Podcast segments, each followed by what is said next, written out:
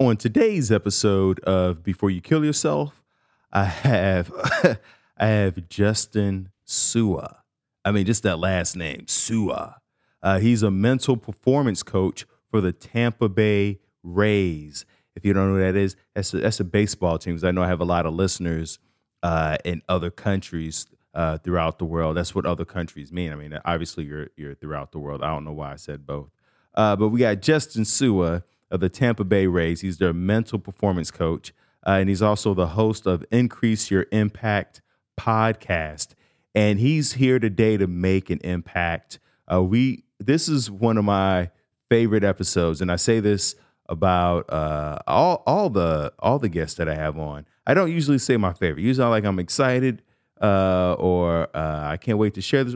But, but this is one of my favorite. Man, we just we we had we we bonded, we clicked. It, it was like we were boys from from high school to college or whatever, and and immediately we just took off. So uh, we talk about the six P's of confidence. I've had people messaging me about confidence, about h- how to build up confidence, and uh, and Justin Sua breaks it down for us. Uh, we also get into he tells us an incredible story about bamboo. For those of you who are struggling, you feel lost, you feel lonely, you feel like a, this story about bamboo, about how to grow bamboo, will will turn your life around. It will shift your perspective. Uh, he talks about how we want to feel better, not get better, and and of course, of course, he talks about how do we get better. But uh, but I love that we want to feel better, but now get better. Um, and then he talks about there are people who are fountains and there are people who are drains. And he talks about the difference between those two. And, and sometimes it's not just about people being fountains or drains, that there are things in our life that are fountains or drains. So if you're struggling with energy, if you're struggling with motivation, you're going to want to hear that part of it. We talk about how to have a good relationship, uh, what, uh, how he incorporates uh, the principles of a, of a growth mindset, how to respond to adversity. We talk about uh, raising his children and what are the lessons he wants his children to learn, and how he's how to prime your mind for adversity. That's right, because no matter how much money we make, no matter where we get, no matter how long we meditate, there's always going to be adversity. How do we prime our minds for adversity? How do we handle triggers? A lot of us are struggling with environmental triggers and and uh, uh, sensory triggers. How do we manage those? It's not about getting rid of it, but how do we deal with it? And, and we even get into visualization and how to incorporate that so that you can show up uh, to, to your as your highest self. And then he even we even get into how to create an environment to motivate yourself. A lot of us are struggling with getting out of bed in the morning, with just taking a shower, with tying our shoelaces, with brushing our teeth and shaving, or or maybe you wanna you wanna write a book or start a project. So we talk about how do you create an environment. He calls it environmental design. He talks about being an architect of your success. I, I, I'm I'm so pumped. Uh, I, I, listen, I'm I, I'm about to listen to this episode again just talking about all the things that we talked about. And we talk about so many other things. I, I, I just don't want to bog you down with all. Let's get into the episode. And and of course, go to thrivewithleo.com if if you're dealing with tragedies, if you're dealing with traumas, if if you're dealing with uh, transitions in your life, if you're going from being uh, employed to unemployed, or from married to divorced, or or or maybe uh, it's the opposite. Maybe maybe you're single now you're going to get married and and and you're worried about uh, uh, be, you know how to be a husband or how to be a wife or uh, all those transitions. Whether you're going from school into the workplace or, or vice versa. Maybe uh, you're in your 40s and you're going back to school. Um, but the, all these different transitions. Maybe you just became a father. Maybe you just had a, a little a little uh, mijo. Maybe you had a little mijo you had a little mijo. And and and so you are dealing with that. So go to thrivewithleo.com, right, for one-on-one coaching with yours truly. And let's get to tomorrow together. Now, with that said, let's get into the episode. How you feeling, brother? I'm doing great. How are you? Fantastic, man. We're already recording. Uh, did you have any questions for me before we get into it? No questions. Just uh, just a statement. Appreciate your guys' uh, uh, your flexibility and understanding. Thank you. Absolutely, man. It's adapt or die, right? Like that. I Yes, mean, that's sir. what this whole thing is teaching us. Yes, sir. You know, I, I grew up with the, the the mentality of you know the strongest survive. You know, going back to the old Darwinism, but uh, you know, as I, I'm 44 now, and I'm like, you know, dinosaurs are dead, cockroaches still running around. So Mm. I don't know how true that is. you can't tell me a cockroach is stronger than a dinosaur. Um, but uh, but yeah, that's exactly what this time calls for: is flexibility, adaptability, and and and, and moving on. But I don't need to tell you that. Absolutely. I hear you. I hear you. How many kids do you have, Justin? We we have three. We have three. A third. Uh, just turned 14 on Tuesday. Uh, 12 and 11 year old. Let me ask you this. Uh, you know, uh, and I, I know you, you because you work with the Toronto Blue Jays and your performance. And, I'm actually with the Rays. I'm with oh, the. Rays. My Yeah. see, I knew it was the A's in there. It was a. it's still early. You know, I didn't have my green my green smoothie this morning. It was the first morning I missed. So my neurons ain't ain't they ain't synapse they ain't firing the way they should be. I love it. I love it. um, what uh, what uh, are there principles or ideas or lessons that you are intentionally trying to instill into your kids? Yeah, that's a great question. Uh, so having three having three kids, and one thing that uh, that it's really interesting is they can have the same parents, same home, same food, and how different they all are. Just uh, how they respond to adversity, and and how they uh, decide to go after their dreams. And one thing that we we try to do, my wife and I, is to water their ambitions. Um, and I think one thing we always were another thing we're trying to instill in them is this idea that that you can learn from failure. And so go for it. Go for it even though it's never been done even though you may feel uncomfortable um, even though uh, the, the probability may not seem very high that you could achieve it go for it. And i think a lot of times uh, and I think from both of our parents, our sets of parents are, are, are immigrant entrepreneurs. Both my wife and I parents, and so we were raised in a home, homes, our respective homes, with parents who were who were leaning into adversity and leaning into uncertainty. And both of our parents are entrepreneurs and successful entrepreneurs. And my mom didn't even graduate high school, and my dad had to learn how to speak English, and they created a multi-million dollar company. And so we're trying to instill those in our kids um, as well. And so, yeah, this this notion that hey, you can if you want it, go for it and learn from failure. And instead of having this idea of oh, what am I? What are you going to be when you're going to grow up? What are you going to do when you grow up? What are you going to do now? Do something now. If you want to create art, create art. If you want to be an, don't wait to be an actor. Be an actor now. Don't wait to be a music producer. Be a music producer now. And so, uh, trying to provide uh, the tools for them to be able to just yeah water their ambitions and, and flourish. I, I love that, man. Eh, eh, You know, so many people uh, do have this like future mindset, and that is something that's been instilled. Uh, you know, your teachers, uh, uh, adults always telling kids, you know, what are you going to be when you grow up? And it's like now is the time. Like th- there, there Yeah. is no no wasting. And I, so I love that, and I love the idea of watering. Why why is it that you use the the the ana- the is it analogy metaphor? I don't know. I haven't had my green smoothie.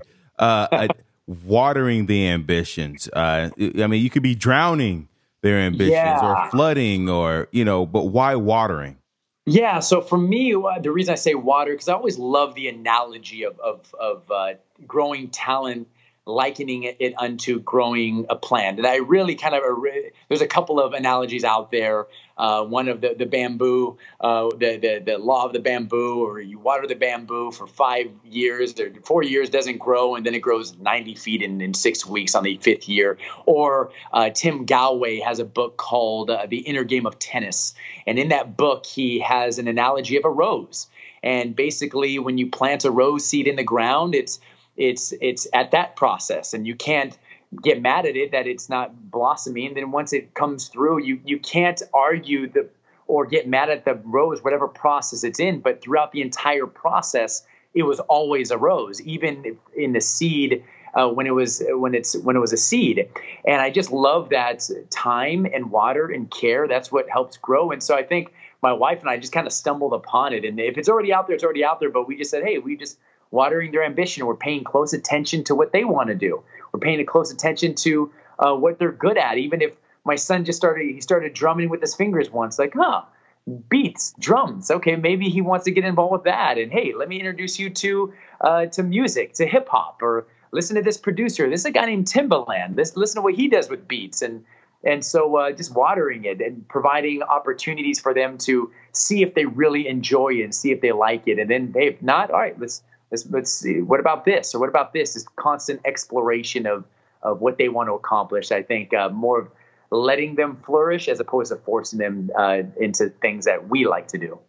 You, you know, one of the words that you use that I realize I've never used and I don't hear a lot of people using. I love that you said you introduce your kids to things that they might be interested in. Uh, you know, it's like it, you know, meeting a person like, hey, hey, Jim, hey, hey, Bob, like uh, you two have similar, uh, you know, values. You like the same things. Maybe you two like to hang out, whatever. And it's the same thing with subject matter. I think a lot of people don't uh, don't try things or attempt things because uh, uh, they they think they have to go all in, and it's just mm. an introduction, right? It's just hey, show up, see if it's something you want to do, see if it's something that you like, you might enjoy. Try journaling, try meditation, introduce yourself to it, and see if it resonates. If not, there are other things we, other people we can introduce you to. I love that idea of introduction. Shoot, I love how you took it to the next level. I love how you articulated that because, yeah, I think uh, your question kind of spurred that that comment and that thought and it takes me to jim collins's concept of firing bullets versus firing cannonballs and uh, and and meaning that if you're if you're interested in something fire bullets keep short things not, don't feel like you have to jump in entire things and uh, for example don't feel that you have to write an entire book no, start by start by writing, having a blog. Maybe fire bullets. What does your audience like? What do you like to write about? Don't think of uh, creating this big thing. Hey, start small. Maybe you start with some tweets or whatever and see what you enjoy. I love that concept, and I think that's a. And, and I don't think we did it. I think it came more organically. I'm, I'm reverse engineering it right now and looking back. Hey, what did we do? and uh, it's more introduction of different things. And um, I don't know how how familiar you are with my kids or what they're up to, but uh, is that okay if I share that a little bit? Absolutely. Okay, so we have three children, and uh, one daughter, uh, our, our, middle, our middle daughter, who's uh, she just loves to. Uh, she we noticed that she loved to watch cooking shows. She just loves it. And so it was like, hey, let us introduce you to the kitchen. Uh, she loves to bake and she loves to do things, and she just ran away with it. She is absolutely. Introduced her to master classes, and she's just loving it. And we don't know how long she's going to do it, but right now she's enjoying it. Uh, we have our son, uh, who's 14, and and like I said, he was getting in trouble in school because he was listening to music too much. He just loves music. And when we drive to baseball games, his his soccer games, I'd look in the back and see him bobbing his head to certain types of music. I was like, huh. Hey, son, do you know you can create these beats? Do you know that you can do this? And people do that for a living. And he started doing it and creating it. And he started to produce some music on his own in GarageBand. And then we gave him some more technology. And then he had better technology. And then he started put it. And we're like, okay, great. You're doing this in private. Hey, let's see what people think. Let us introduce you to Instagram. Let's put your stuff. Start putting your stuff out there. Wouldn't you know it? He caught the eye of a guy named Timbaland. And Timbaland ended up reaching out to him. They ended up meeting, and now Timbaland is his mentor. Now we pull you had to pull him out of school. Not pull him, we did not pull him out of school. He's doing homeschool because now he's working with grown men and women. Now he's he's a music producer, making money producing music for different artists. And uh, at the age of 14, and uh, and our youngest daughter, we noticed that she used to love to watch Disney Channel and she would put on shows for her family and and do fun things like that. And she's like, I want to be an actor. So we got her into acting school, got her acting coach. Long story short, got her with an agent, and last summer she starred in her first movie, and her co-star was uh, Dwayne Johnson and and Ryan Reynolds and Kevin Hart, and she was uh, she was in the movie Hobbs and Shaw, spinoff from Fast and Furious. She played the Rock's daughter in in that movie. So basically, they, they're gonna they're gonna be giving you advice. They they they have been giving me advice. they they've already been giving me advice. No, Dad, that's not how you do. Okay, good, good to know. You teach me. and so and so it's been neat to see. Uh, this is my favorite topic is talking about about um, of this. And again, and then we have a, a, another a, a, daughter who's doing the cooking, and and you don't know. And, and not to say this is a, this is a needle and a hate. Everyone's different. Everyone is different. But and who's to say he might stop doing music producing, or my daughter might stop acting. But we're just trying to l- l- introduce them using your that word you said into things that they might like. And so uh, so yeah, it's been a fun fun uh, uh, trial and error exploration with these guys. I would imagine too, as a parent, that there's been an exploration uh, of of yourself also, because you know you as a parent, you have an idea of what a parent is, what they do, how they feel, how they how they navigate it, and you and nobody expects their kids to be working with Timbaland or you no. know uh, act, acting with the Rock, et cetera, et cetera. And, so, have you had to navigate some emotions with that? That were, did things come up for you that you didn't expect? Absolutely. Absolutely. Navigating things, even as uh, the industry, we're, we're, we're learning with the kids. We're learning the Hollywood industry and, and scripts, and to look at our kids and say, we, we don't know. Like, we don't know what to do. We don't know how a music producer charges money and, and how it doesn't get stolen. Um, we even have to navigate. These are little kids. These are children, and all of a sudden we're getting these these much older hip hop artists calling our son and in the middle of the night trying to talk to him. We're like, wait a minute, no, no, no, no, no. He's got school in the morning. No, you're not going to call us at 10 o'clock. This kid, he's 13 years old at the time, and and teaching our kids to give these guys give give these adults feedback so many times I want to jump on the phone, but hey, Jerem, our, our son, he's the one who they're talking to. Um, when my daughter's on sets and to hear some of the language that's used or the topics that's discussed and to, to teach my daughter, no, that's not, hey, you have to learn to walk away from those things to not be in that area. And so, yeah, we are, we're learning every single day and, and learning to create boundaries, um, but at the same time, not stifling creativity and getting in the way of their uh, current um, professions. I mean, they're, they're making money doing this. Uh, we're, and at the same time, realizing them, realize they're kids and helping other people realize these are kids. Um, and so, yeah, we're, we're learning along the way. And a lot of times we'll go to bed and we'll look at each other and say, uh, we didn't do that right. We, we need to do it better tomorrow. We got to, we got to do better. And so it's, uh, we're, we're stumbling and bumbling along the way as parents. I, I, love that, and you know, it, it's a testament to the the energy that you put out there and the power of just introducing and exploring our what, what lights us up. Um, and you know, you you talked earlier about uh, how they respond to adversity. Can can you talk more about that, especially you know yeah. during this quarantine and and and, and it's a time of uncertainty for so many? Absolutely. Uh, I mean, just these little examples. I'll give you anecdotal thoughts and then just more articulate more principles. Um, so, my daughter, the first time she auditioned for a huge uh, talent agency in Los Angeles, we live in the Tampa area. Uh, we flew to Los Angeles. Uh, we walk in there, and this agency, their their kid actors are on. I mean, they're on Stranger Things. These are the big, huge agency and she auditioned in front of them, and they looked her right in the face and they said, no, nope, just didn't waste any time. And they gave her very critical, in your face feedback, which that's the industry, that's that's life. And I was, and she was nine years old at the time. My delicate little princess flower, um, like, um, and she was getting crushed. And I'm sitting there, and they're like, no, they, they were good. They were tactful. I might be uh, uh, hyperbolizing this a little bit, exaggerating this, um, but we're um, but we're walking out, and uh, and I'm looking down at her and I see these big tears coming down her cheek and I said, "What do you think, sweetheart? What, what do you think about it?" And I didn't know what she was going to say. And she looked up at me and she wipes her, her big alligator tears and she says, "I need a better coach, Dad. That's not going to stop me." And I just start laughing. All right, let's go, let's do it. And let's just see how she responded. Okay, that's not going to stop me. Um, to see another child, a different situation where it's like, uh, I'm done. I'm not going to do it anymore. But also, but what's also interesting is you can see the same child fail in something else. Let's say it's math. And she doesn't show the same type of resilience in math that she shows in acting. And I thought that's interesting to me. Here you are responding like a champ in this domain, liberal arts, but you don't respond effectively when you're told you didn't do your chores right or when you're told you got an F or you got an F on the math test. So what is it? So that kind of opened my eyes to how we might be fixed or growth mindset, have a fixed or growth mindset to different domains. I might be very open and willing to take critical feedback in this aspect of my life, but not that I, no, I'm very, you don't criticize me in this aspect. And so I think learning from failure really comes down to your relationship with it.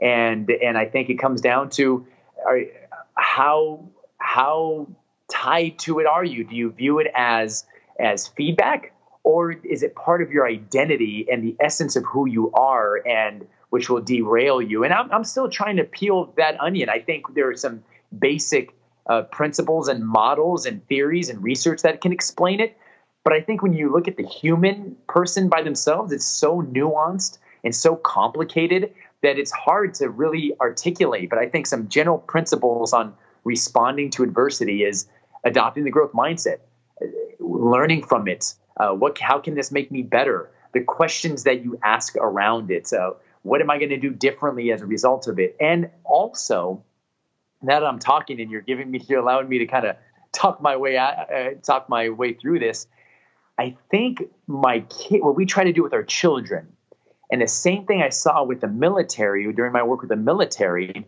is to prime your mind for adversity i think the more you're you're prepared to face adversity, the more you prepare for it, the more likely you more likely you are to respond effectively to it. So we did tell her when she went in, hey, just so you know, you might not get this, but we would love for you to get it, but you might not. And so what are you going to do if you don't? We had that conversation with her. And maybe, I don't know, I can't quantify it, but maybe that helped her back bounce back a little bit more. I know with military leaders, they'll tell their soldiers, they'll prime them hey, just so you know, your battle buddy might not make it out. Hey, we might lose this. We the worst case scenario might happen. How are we going to mentally and physically prepare for that? Are you prepared to fix a jammed weapon? Are you prepared to drag your your comrade out of war if you got shot in the leg? And I think when you're prepared for it, you're more likely to respond effectively to it. Uh, I know it's such a long-winded answer, but you gave me the you gave me the runway to to talk my my way into a more uh, a, a better answer. No, I, I appreciate you you taking that time because I, you know one of the reasons why I don't watch the news is you know they give everybody five seconds and you don't get the full 360 uh, explanation and then you're, you're, just wandering around trying to piece together uh, the, the answers. Uh, so yeah, definitely. You know, one of the reasons why I, I was excited to have you on is because I because you have a passion for what you do and what you talk about and the people around you in your life and one of the questions I want to ask you in regards to, you know, priming your mind for adversity, adversity and how like the military, you know, say, uh, you know, we might not come back. We're gonna, we could lose this battle. Some guys might die. Do, do is that uh, method work for? Would you use that for everyone, or is there are there some people who can't handle that? And and and if there are people who can't handle it, how do you identify that? Yeah, that's a great question. And I think I always I always balk at the phrase um, everyone or a hundred percent or the most of something, the most important thing. I always, and I think I, am a little bit too uh, sensitive to it. I need to lighten up a little bit. Um, but but yeah, I, I, I cause, because I don't think there is a best or it works for everybody. I think you're right. I think you're right. Um, there are some people when you do share, okay, you give them worst case scenario. Maybe maybe you don't want to implant that in their mind. Maybe they're just completely fine, uh, and it's even better off ignorant to uh, worst case scenario or even possibilities of obstacles. Hey, you know what? This kid doesn't even know that he's being watched by millions. It's better not to tell him. Just go for it. Just go. Like go for it. And we even said that with our daughter, knowing that we didn't even want to tell her that, hey, this is going to be seen by millions of people around and the Rock is the hottest actor right now in all of sports, and Ryan Reynolds. And if you mess up, this can ruin your career. We didn't share any of that with her because we didn't even want to put that in her mind. And I think one of the variables is we just took into consideration is is is is intellectual or emotional maturity. I think that's one um, maturity or ex- and or experience. I think when I was a college baseball player, my freshman year, I just went in there just like this cocky, arrogant freshman because I was just all state in California. I walked in, I didn't know what I didn't know. I didn't know anything, and so I was fearless. I went in there. Lo and behold, I was a I was a freshman All American. It was great. I didn't know about stats. I didn't know what my stats were. I didn't know that people were in scouts were in the stands. I didn't know any of that. They were watching.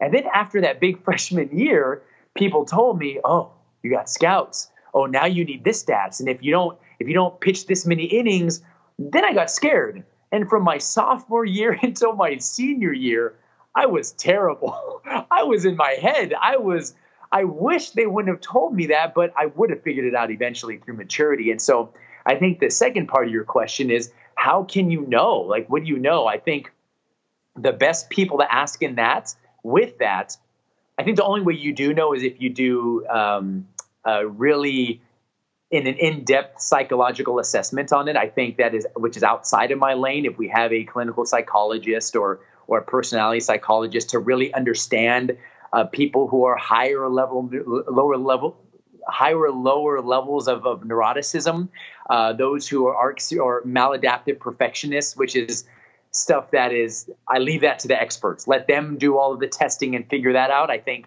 they would be able to tell you and give you some some a, a better indicators or signals on who may or may not be um, uh, be able to adapt better or who you share information with or not.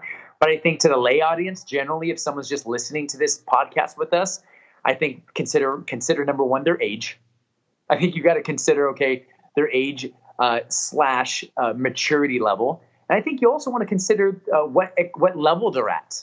I think if you are with with sports in particular, uh, the development of sports, young kids they're playing for the love of the sport. They don't need to know a lot of the the things that that elite athletes need to know and just let them love. I think it depends on what level they're at. If you're an elite and also there's leverage. What are the, what's the leverage? What, what are the stakes? If you're a surgeon yes you better know all the complexities uh, if you're a soldier if you're an elite athlete if you are a ceo if you're a psychologist if you're a parent uh, where the stakes are high but if if the stakes are, are, are low young athlete high school uh, travel ball, even college. Like, yeah, and some might argue that the stakes are really high in college sports. Um, but yeah, I don't think you need to be as um, overt with doing a pre-mortem and, and overcome or go over every worst case scenario. I don't think you need to do that in those situations. Uh, I love it, man. Uh, I love the, the response to it. I, and I was asking because right now I'm reading uh, Genghis Khan's book, and in it he uh it, it would it wasn't punishable but it was very frowned upon to even consider defeat or loss um, you could even speak the name of of the fallen men uh, in his tribe and he wanted uh, his entire army to feel like they were invincible and so it's fascinating that you know there's uh, there are different mindsets for different groups for different people for different uh, you know, just depending on the um, uh, what's the word, um, um, um demographic, I, I, guess, or culture mm-hmm. uh, mm-hmm. that works. So, um, but you know, working with athletes and and you know, these are uh, these are top performance uh, athletes. When we talk about performance anxiety, does that usually you just think about somebody scared to you know walk out on stage or uh, a little nervous are there ways that performance anxiety can show up that we don't really talk about? Oh yeah. Oh yeah. So first of all, performance anxiety, once again, that that is something where I see day in and day out, uh, whether it be um, an athlete who's really nervous before the game or nervous during the game, and so much where you see their hand shaking, they can't even take a drink of water because their hand shaking so much. Um, we do just for anyone listening to this, uh, just to explain for just for understanding purposes. My education is in performance psychology with an emphasis in in in flow theory, really, and in, in, in, how do you operationalize it in sports. And so I my role is practice is particularly on field, on court, in action mental skills training. So topics like confidence, um, of focus, arousal control, attention control, visualization, meditation, all that to enhance uh, performance. Now, we also have employed with our teams our clinical psychologists who help with more of the pathological, the deeper seated issues, which are uh, more uh, severe anxiety and depression, eating disorders, who can get into the weeds and personality disorders to really help the players with that. And so, again, I don't want to speak out of my lane or I don't want to convey the fact that, oh, I know I'm the expert on on on anxiety Uh, which I do deal with. I see because I work in conjunction with our, uh, in collaboration with our clinical psych on how to help. I, am letting in as they give me and help uh, help me with that with that. But to answer your question, I think it is also manifested. You can see it manifested by their habits. You can see it manifested by the the cleanliness of a guy's locker. Uh, if, whether it's a met, you can see it manifested by how if they show up late to meetings constantly, and we call this executive functioning. Uh, you can see this. You can see uh, anxiety manifested with just as simple as just watching their their watching how they move throughout the clubhouse or the locker room or the office. Are they just erratic? Watch the way they they're the shifting of the eyes just are they constantly moving and going back and forth even how they talk are they bouncing from conversation to conversation you could even notice it by the questions they ask. Hey, who's going to be at the game? Or what's the worst case? What's going to happen if this happens? You can tell someone's nervous or experiencing, and I don't want to mix nervousness and, anxiety, which anxiety could be an actual uh, disorder, but even the questions that people ask. Hey, what, what's going to happen if this happens? Oh man, that's going to be that's going to be terrible. They may catastrophize a lot of things. So there's a lot of small, little things that if you don't pay close attention to, you you won't be able to pick up on those cues or the signals that there's something under the radar that they're really nervous about or they're even anxious about to, to use their your phrase. Uh, maybe they're eating differently. Maybe they're not sleeping as well. Um, all those all those little things. Maybe maybe they are procrast doing they're a productive procrastinator. Maybe they're cleaning their house or cleaning their shoes like crazy um, just to as an avoidance to do something they really should be doing. But hey, I'm, I'm cleaning instead. It, it's productive, but they're really on the outside. You're like, wow, that's awesome. You're cleaning your car or you're you're cleaning your files in your computer. But the reality is they're avoiding something they really need to be doing because they're terrified to do it.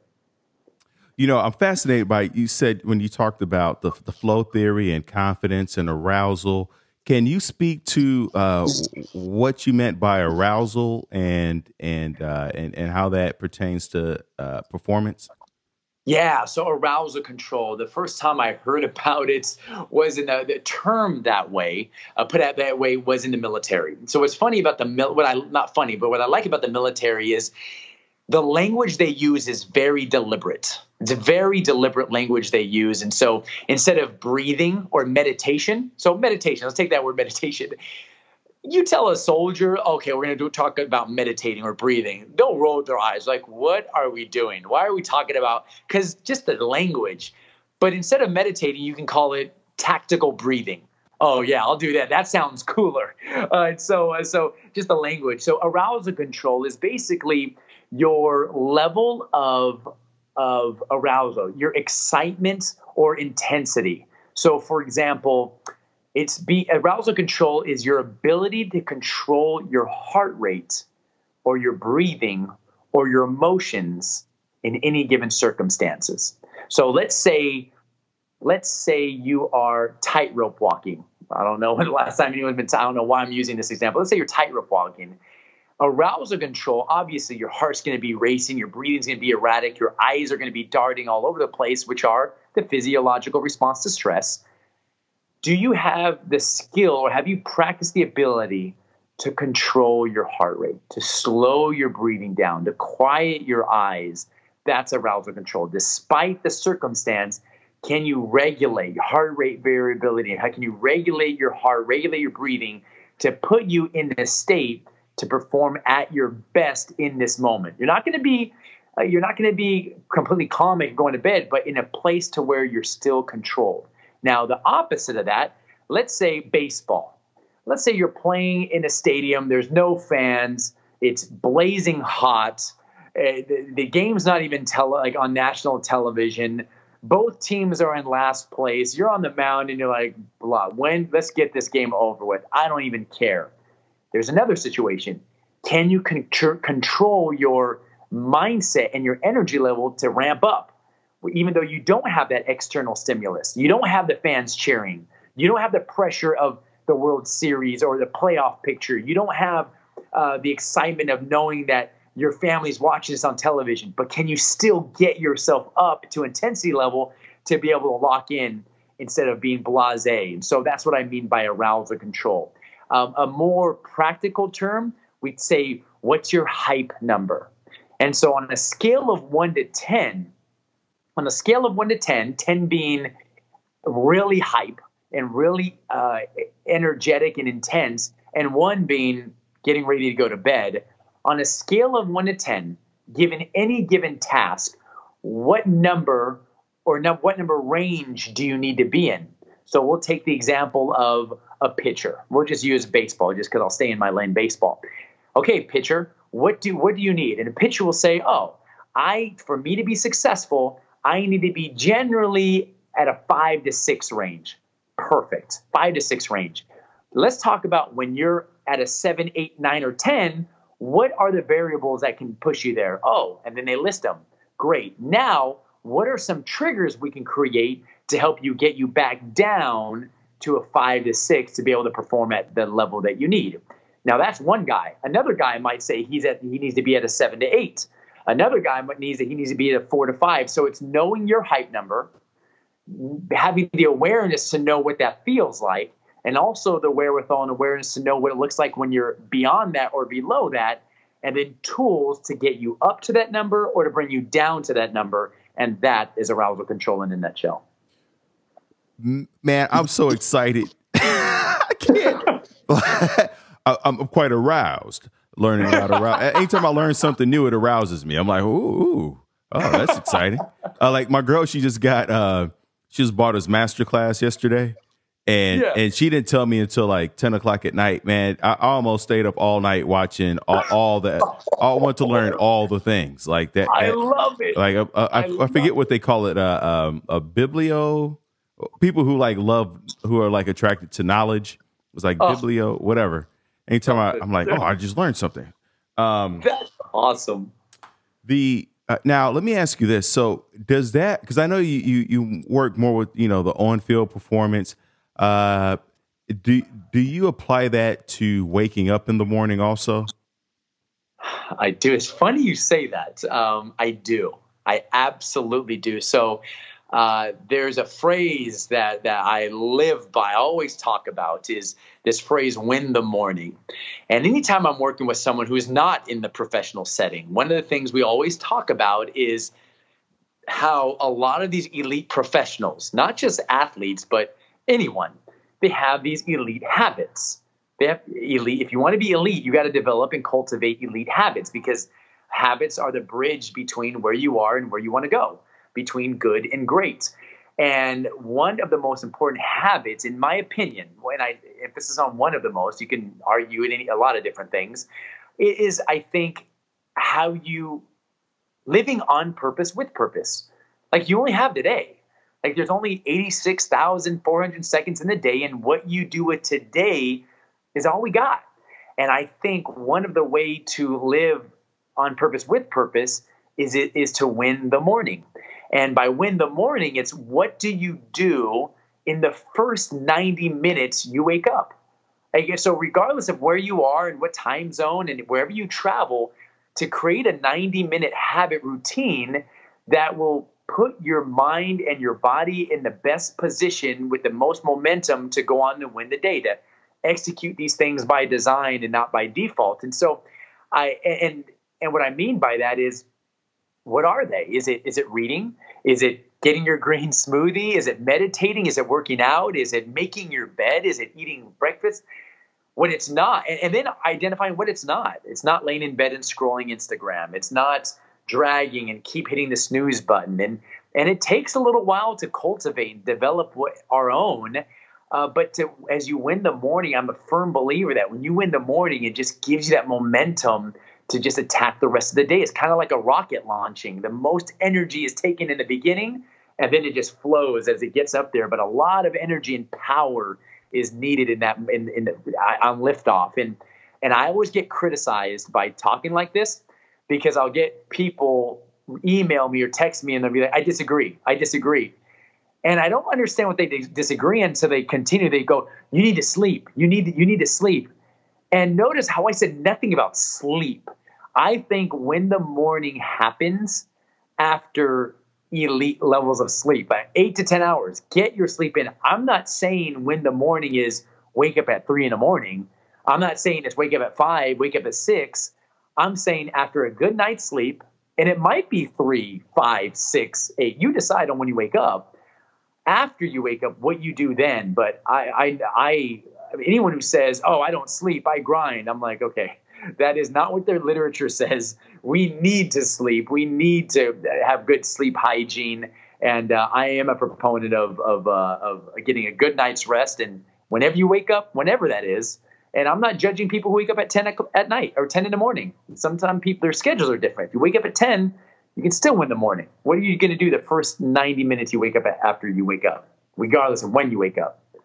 Man, I'm going to steal that, that word literature. Uh, it's, it's so pretentious to say to somebody. That's not what the literature shows. Yes, yes, yes. It's, not, it's, not, it's not been proven in, in, in the works of arts of of the researchers. He said literature. He didn't say research. He said the literature. Let's go. Yo, uh, you know, I, I want to backtrack a little bit because you talked about what your hype number is, and, and you said uh, in terms of like if somebody's at a five and you need them at a seven and, and triggers. Like, can you give us some examples of, of triggers to get someone uh, up to a seven or eight, yes. and then examples of how to get them back down to a five or four? Perfect. Perfect. I'll give you an example. So there was a guy who was in the major leagues. He got major leagues. And when you're in the major leagues, that's the big show. That's big time. And he was with the Boston Red Sox. So one of the biggest markets in the world, Boston. And so it's pressure every single game. Every game is pressure. He got injured and next thing you know, he's rehabbing. And when you rehab, you go through the minor leagues. And the minor leagues is nothing like the major leagues in terms of one big thing is is the pressure. There's not a lot of pressure there, especially if you've already been in the big leagues and now you're playing in the minor leagues and you're working to get back up. And so this player goes on to say, Justin, I got to talk. He goes, we got to talk about my hype number. I was like, he goes, I know how to because we've already talked about it. He goes, I know how to get myself down to where I need to be. But Justin, how do I get myself up to where I need to be? I was like, oh my goodness, I didn't even think about that. He goes, yeah, when you're playing in Boston, I'm at like a, I, I need to be at a seven, and I'm I'm always trying to calm myself down. Now I'm playing in the minor leagues, and I'm at the situation is like a three. I need to get myself, and then and so when he, he realized that he's down at a three, and he's hoeing, hawing, and humming, and he's getting rocked by these minor league teams. And he's like, shoot, I'm not even locked in. I don't even have, I don't have the intensity. I'm going through the motions. And so we sat down and we identified some some triggers to get him up. Number one was music. He ended up finding some songs. I was saying, let's start with music. Some songs to get him absolutely on fire. So he came up with this playlist, as simple as that sounds, a playlist to get him hype as he's getting ready to go. His heart rate starts beating and his breathing starts getting heavy. So that's number one. Number two, we used visualization. And so all he did was he visualized playing in Boston and he, he the sounds and the sights and and um, and he even like took himself back to to uh, because the mind is like a time machine and anyone listening to this if i told you make yourself mad or make yourself sad yourself sad you can do it all you got to do is drum up a memory drum up a memory and you can you can immediately trigger your emotions So that's what he did. He drummed up a memory of performing under pressure, and that got him up. Another thing that he did, which is um, not for the faint of heart, is he ended up getting himself mad. So he ended up finding some some Twitter comments that people said about him that was not the kindest to say, let's just to say it safe, where people were just crushing him. You're terrible, you're horrible, and he wanted to prove them wrong. And that lit him on fire. He wanted to show. And so he would read those before he'd go out. And now he has his little uh, packet, his little three triggers exercise to get him up to that number he needed to be at. I don't remember what number it was. And so it could be, it could be something as simple as that. So I would ask that person, okay, if you had to get yourself up, what would it be? I know another person, it was straight physiological. They would just do like five burpees just to get their heart rate up. They would do sprints. Okay, I just need, ooh, I just need to get a little sprint. I just need to get a little sweat in. I just that gets me up and ramped. It might be drinking that green drink. It might be nutritional. Maybe it's I an energy drink or, or coffee or what I don't know. But we try to look. We looked at the nutrition aspect. We looked at psych, psychological principles. We looked at music, and we let the player or the individual decide. And sometimes they don't know. It's trial and error. It's trial and error. And I've had people say, "Yeah, that worked," and nope, that didn't work. And it's so different for everybody. So yeah. I would say get creative. Yeah, it was it was interesting because when I you know I played college football at Ball State, and in the locker room you had guys who uh, needed the like the hype music and the rap and the whatever else, and you had the one guy who had to like beat his chest and walk around, and yes. uh, and then you had guys who were just kind of joking, and you know it was just it was just like another day at the office. It's like it's almost like this is what I do. I'm gonna do it, and then you know we're gonna go home, and, and that'll be it. Um, exactly. And and I and I realized for me that uh, getting hype before shows or games or whatever uh, it, it it shuts me down. It's no bueno for Leo Flowers. I I. I'm optimal uh, moving from a state of calm. I, I, guess that would be a five. I don't know if that's a zero I, or a five or whatever. Whatever you want. I love that. And you bring up an incredible, incredible point that I, I want to just kind of accentuate is just the point that everyone's hype number is different. It's so different. And it could be different depending on what you're doing. And so I we again athletics is the best example because it could be you could be more distinct and and and and, uh, and showing you. So there's a guy you might let's say a catcher. He might have a certain hype number behind the dish, behind the plate catching. Maybe his number is at a seven, seven to eight behind on defense, but on offense when he's hitting, maybe it's a three. And I've seen guys who try to keep the same hype number in different places, and nope, it, it hurts them. And so they have to realize that, oh, it's different. I've seen some coaches try to force their their belief on on motivation or their hype number on players. They think, okay, everyone needs to beat their chest. Everyone needs to get hype and start yelling. Like you said, for Leo Flowers, that's a no bueno. No, that, that's actually going to hurt that player. It's going to get him too amped up, and he's not. He's to. It's not. He's not to play very well. And so I think it's very. I, I love how you said that. Know yourself. Know what works for you, and know what works for you might not work for you in the future or for another task, and it might not. You might evolve and change over time. And so I think that's a great point.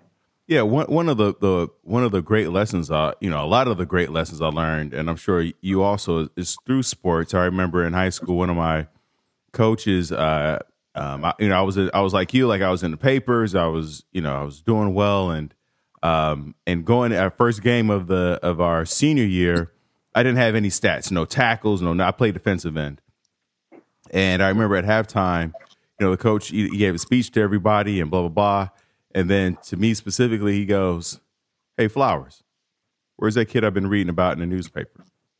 And mm. that's all he said. And man, I had the best second half. Like I had like three sacks, 10 tackle. Like I just went off. I just like lit up. And wow. it, it taught me uh, like I don't do well being told what to do or, you know, you got to get hype and blah like I, I respond great to great questions. And he asked me a really great question. And so I, I've I've been intentional about asking myself better questions to to move myself. And I, what are some great questions people can ask and, and questions that you have asked that have gotten results? Oh man, I I love that. One of my favorite axioms is if you want better question or if you want better answers, start asking yourself better questions. And I think where I see even myself, but I see people struggle, including myself, is the questions we ask ourselves. Even take this this situation we're all in, this coronavirus, COVID nineteen. Uh, why is this happening? Why are they doing that? Why are they not doing that? Why? Uh, just all these questions. Number one, uh, most of them we can't control. And number two, whenever you ask a question, our mind is more powerful than Google. It's going to go out and it's going to come back and give you answers to substantiate that question. It's going to be, if you ask yourself, why am I so bad? And your brain's going to be like, okay, I'll go find that answer for you. And then come and throw, slap you in the face with all the evidence on why you're so bad. And I think more powerful questions are, could be questions that get you to explore, just generally speaking, questions that will get you to problem solve, questions that will get you to look at it from a different perspective, questions that will get you to focus on what you can control. Specific questions like, what can I learn from this failure? How can this make me stronger? What am I going okay, yeah, the situation's terrible. Yeah, it's it's not ideal. Maybe worst case scenario. And now to ask then to ask yourself the question, okay, I can't change it. It's not going to change for a while. What am I going to do about it? That is a powerful question. Uh, what are you going to do about it? And so I think uh, you you have a lot of these different questions that you can ask yourself, and I think questions that will get you again to explore and and questions that will help you maintain and maintain the most important position in your life, which is the driver's seat. How do you ask questions that will keep you in the driver's seat, that will keep you, uh, make sure you have a sense of control? I think those are the best, generally speaking, those are the best questions to ask. Wow, I, I love that uh, that visual of questions that'll keep you in the driver's seat versus feeling like you're at effect as to everything that's going on around you. Yeah, yeah. Um, yeah, it's it's. I, I think so. I think yeah. I, I think yeah because it becomes very very easy to put ourselves in the passenger seat and feel like a pawn and feel like we're being acted upon as opposed to having the ability to take action and, and respond to any given circumstance you know I, so i have to ask you this because some somebody just because uh, you brought it up and and somebody just texted me not texted me but sent me a message on instagram asking me to do an episode on this, but since I have an expert, they they asked me about confidence, and, and you talked about how you help players and people with confidence. Can we hear that word thrown around a lot? Can you can you explain exactly what confidence is, and then how do yeah. we? And and I don't even know if this is the right question. How do we de- develop it, build it, display it, have it? Yeah, yeah, that's a great question. I think if you ask any given person, they'll give you different answers. Even re- even researchers, even the the, the renowned experts on confidence, um, will give you different definitions. My op- my definition of confidence, I keep it really simple. Your belief in your your self belief in your ability to execute a task, your belief in your own ability to execute a task, and that's self confidence. Or, um, but so for those who are interested, I would study uh, the the research is called self uh, um, um, self efficacy theory by Robert or Albert Bandura. So he's really the founder of or the one who really explores self efficacy, aka confidence.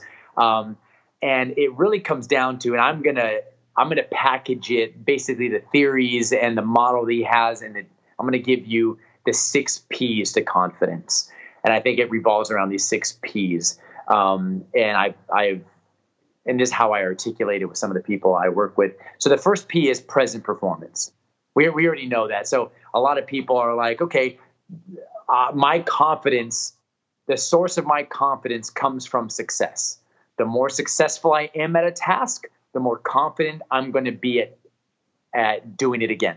And that's just, yes, the more success I have on the football field, the more confidence I'm going to have on the football field the next time. So that's present success, present performance.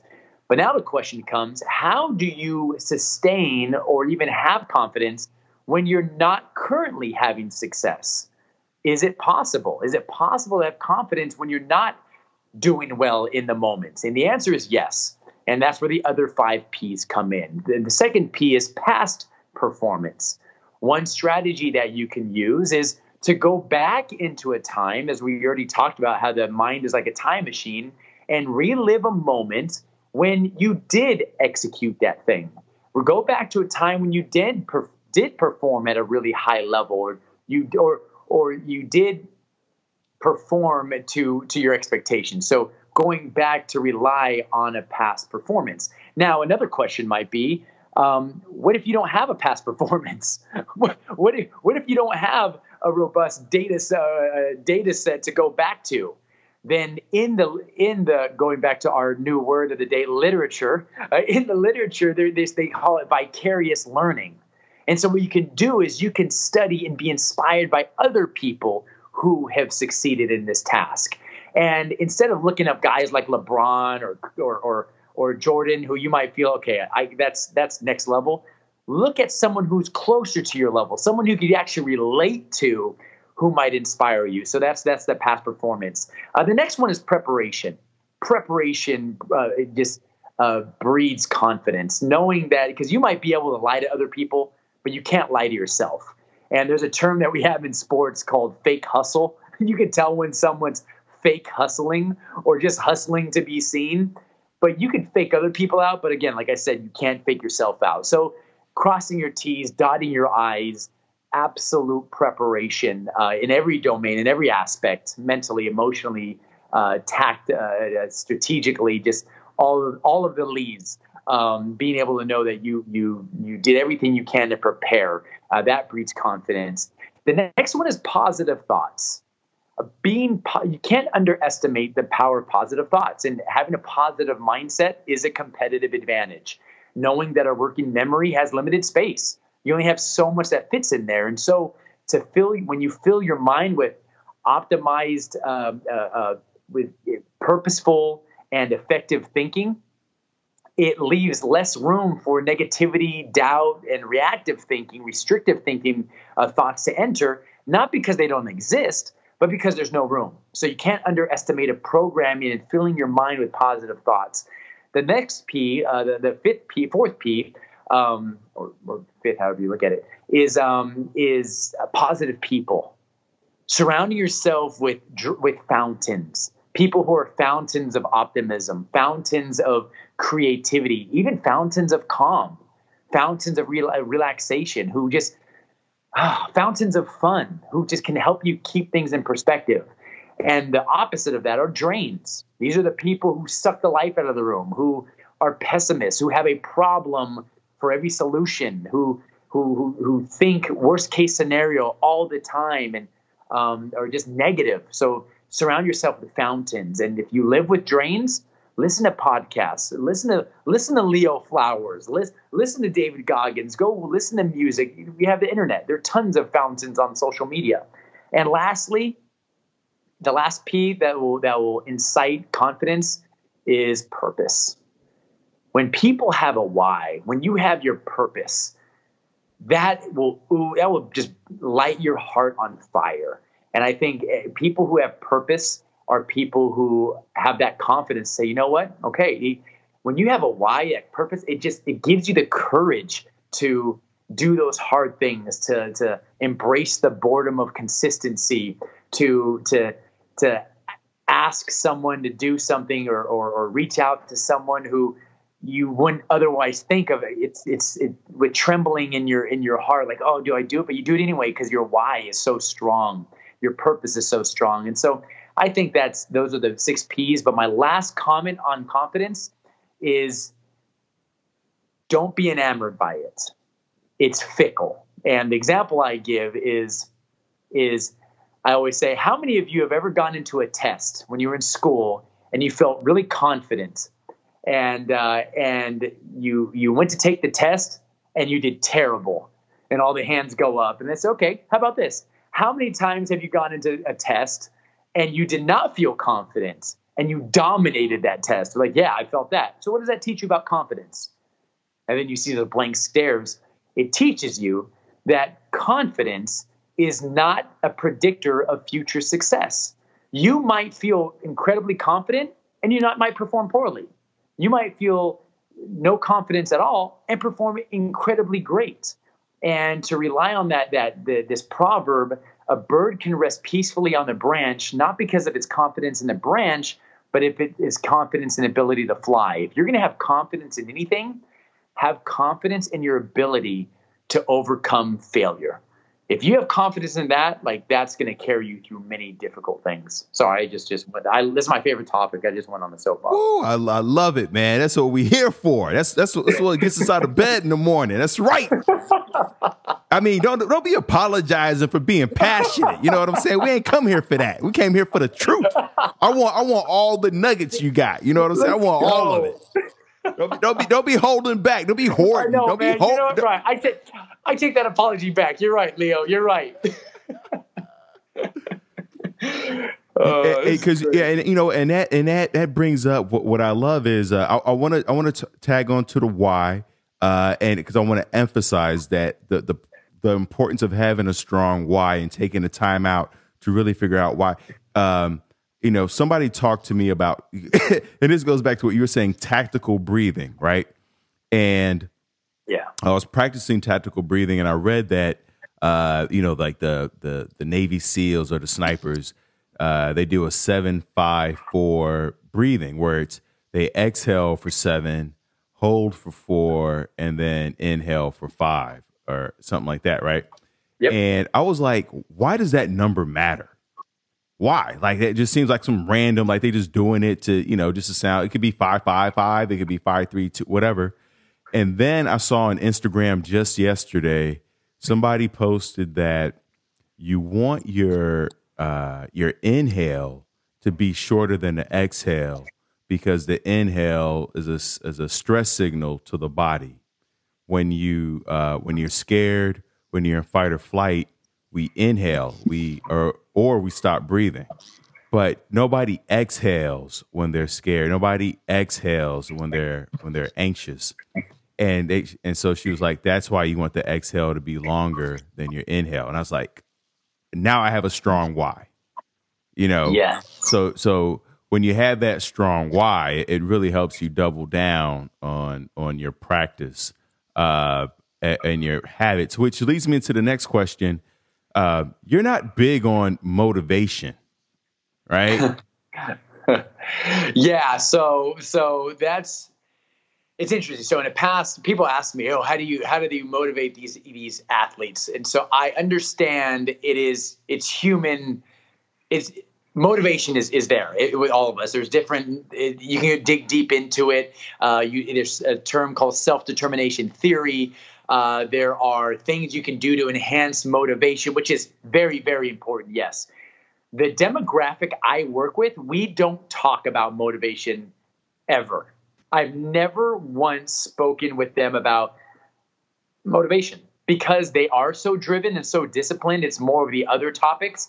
However, with other populations, yes, we talk about motivation. I've I've sat with coaches who have said, Justin, how do I motivate my players, or or how do I how do we motivate our employees? And the reality is, it's not necessarily. It's the question. You don't motivate people. It's how do you create an environment to where they motivate themselves? And the research shows, yeah. So it's it's. I am. I, I, have recently been talking a lot about motivation, not necessarily have a disdain for it or I'm anti motivation. It's just with my demographic, we never really talk about it because uh, a lot of times, which can also also be arguable, or that motivation is a feeling. A lot of times, people say, "I don't feel motivated to work out. I don't feel motivated to uh, to make that phone call or to do that thing, whatever it is."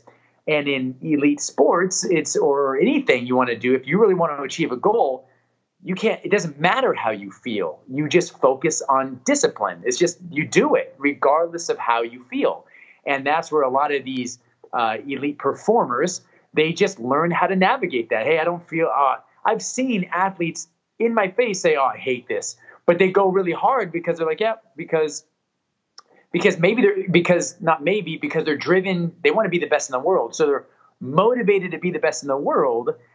They're not motivated to do this workout, but their why is so strong to be the best in the world and they're disciplined to achieve that, they know that, okay, I better get this done, even though I don't want to do it. And so that's what I mean by uh, uh, motivation in terms of, of discipline trumping motivation, because a lot of times you're not going to feel like, like doing things that are required to be great. You, you know, what's interesting is I found that uh, saying this sucks or I don't want to do this, or even uh, cursing motivates me to do the thing I don't want to do. It's like to almost like let the air out instead of feeling like I should be. I think there's a bunch of uh, shoulding that takes place where we think we should always be excited and motivated and feel like doing it, and we kind of get down on ourselves uh, when we don't want to do the thing. Oh my gosh, I am so glad you said that. So you see all over Instagram uh, uh, like like self talk. Oh, like oh, speak positive, speak great, and and I'm all for that. I think that's great. But there are some people out there when they say this sucks or I hate it or even I suck, even phrase that actually takes that person to the next level. It makes them want to try even harder, and it's all individual. And you, who am I to say no, Leo? Don't say that to yourself. But then I would ask, wait, Leo, what does that do to you? Oh, it kicks me in the gear. It makes me want to be better. Okay, perfect. Great, go do it. And then a lot of times, not necessarily what you say, but but the the emotion behind what you say and and the purpose behind what you say. And in addition to that, there's a phrase that we call caboosing. So basically, what caboosing, what we say to some, so there are some people who say, they do say, oh, this workout is hard. Oh, this is oh, let's just use that. This workout is hard. And so when I hear that, and then I see kind of their shoulders start to slump a little bit, oh, this workout, or they start to hang their head, and then I'll come up to them, I'll say, finish the sentence. And they'll look at me like, what do you mean? I said, you put a period there, finish the, put a comma and finish the sentence. And then they'll be like, what are you talking about? This workout is hard, but what?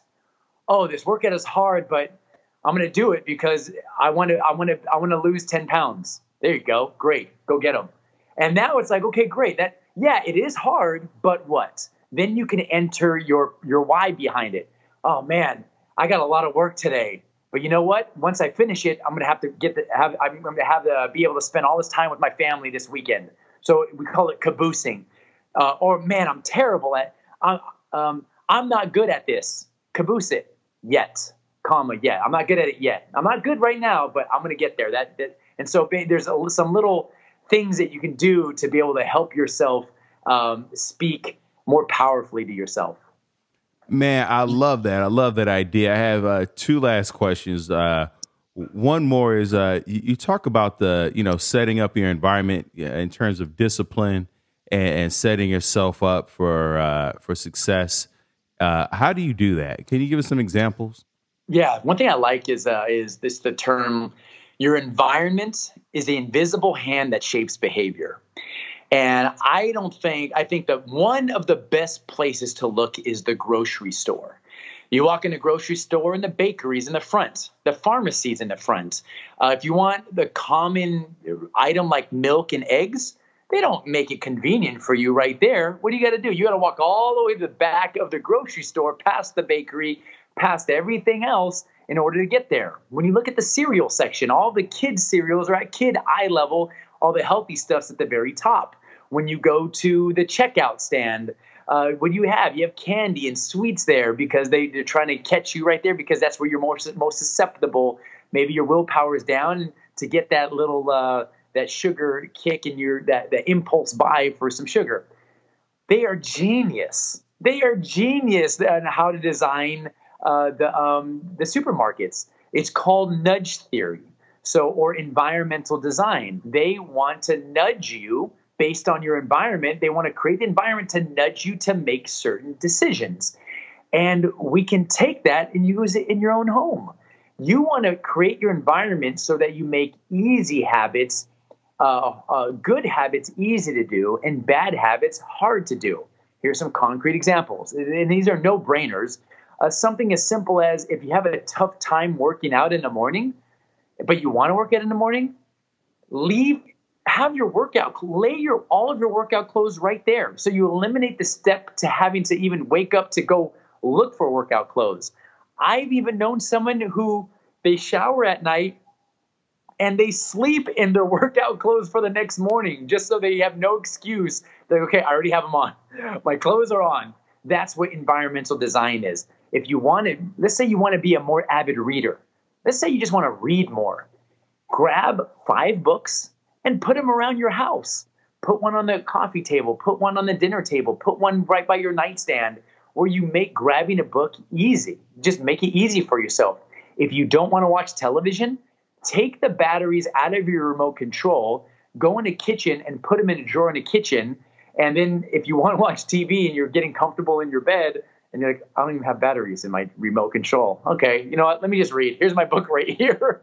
and so, little subtle, nuanced things like that to architect your your uh, construct your environment to help you lean you towards making decisions that will help you get one step closer to the a better version of yourself. I love that. Uh, uh, is there anything that we haven't discussed that that you feel like people need to know in terms of enhancing their their uh, their mental performance? Uh no, brother. You we I think we uh, we did a lot of great things. I, there's so many things we could have talked about, which is the growth mindset or journaling or uh, the intricacies of meditation and when. But uh, but yeah, that might maybe this part two. But they can go look into it. I would I would I would definitely look look into some of those things. Well, I would definitely love to have you back on, man. But I, I just I felt like we we, yeah. we, could we could boost this thing. Uh, yeah, I, I, don't even know if I use that right, but. I, I feel like we, we, could go on for hours, and I was like, you know what, man, y'all y'all had enough out there. Y'all y'all the listeners, y'all got it. Y'all got enough homework to do. Y'all don't need more, right? Y'all got y'all got to come back next semester. You know what I'm saying? Go get the books, go get the journals, go go go go architect your uh your go get you some fountains. You know what I'm yes, saying? Sir. Y'all got some work to do, man. So don't don't be mad that I'm cutting this short. I'm gonna tell you right now. I, I gave you a lot of homework, and it um, but but Justin, I asked this question, and like you said, you know, you're you're a performance coach. You're you're not, you know, you, are not a psychologist or psychiatrist. But I ask this of all my listeners because always, uh, I'll you know, always imagine that there's one person listening in who may be on the precipice of of ending their life. Uh, before you kill yourself, what would you say to them? Wow. Um it's crazy because this question hits home for personal reasons. Uh, we love you. That's it. We we love you. We love you so much, and um, you're valued, and we need you. That's it. Justin Su'a, thank you so much. Plug plug all your things, man. Where can people find you? Where can people link up with you? Uh, Instagram at Justin Su'a. All my stuff stems from there. You'll hear my podcast, my Twitter account, all that kind of stuff. I like to uh, just send everyone there, and you can find all my other stuff. Uh, that's the hub. Yeah, yeah. I heard you killing it on TikTok too. Ain't, ain't you a bit old for TikTok?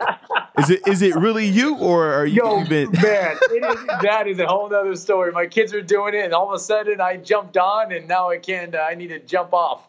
But uh, yeah, I had a, uh, a, one of my things went viral, and then now I'm like, wait, okay, now I get now I got an audience. Now I got to give them the goods. Now I got now I got to I got to keep this train rolling. Brother, it's been such a pleasure to have you, man. I, I appreciate you taking this time out. We're definitely going to have you back again, man. Thank you. I'm honored, Leo. Thank you so much for this conversation. Absolutely.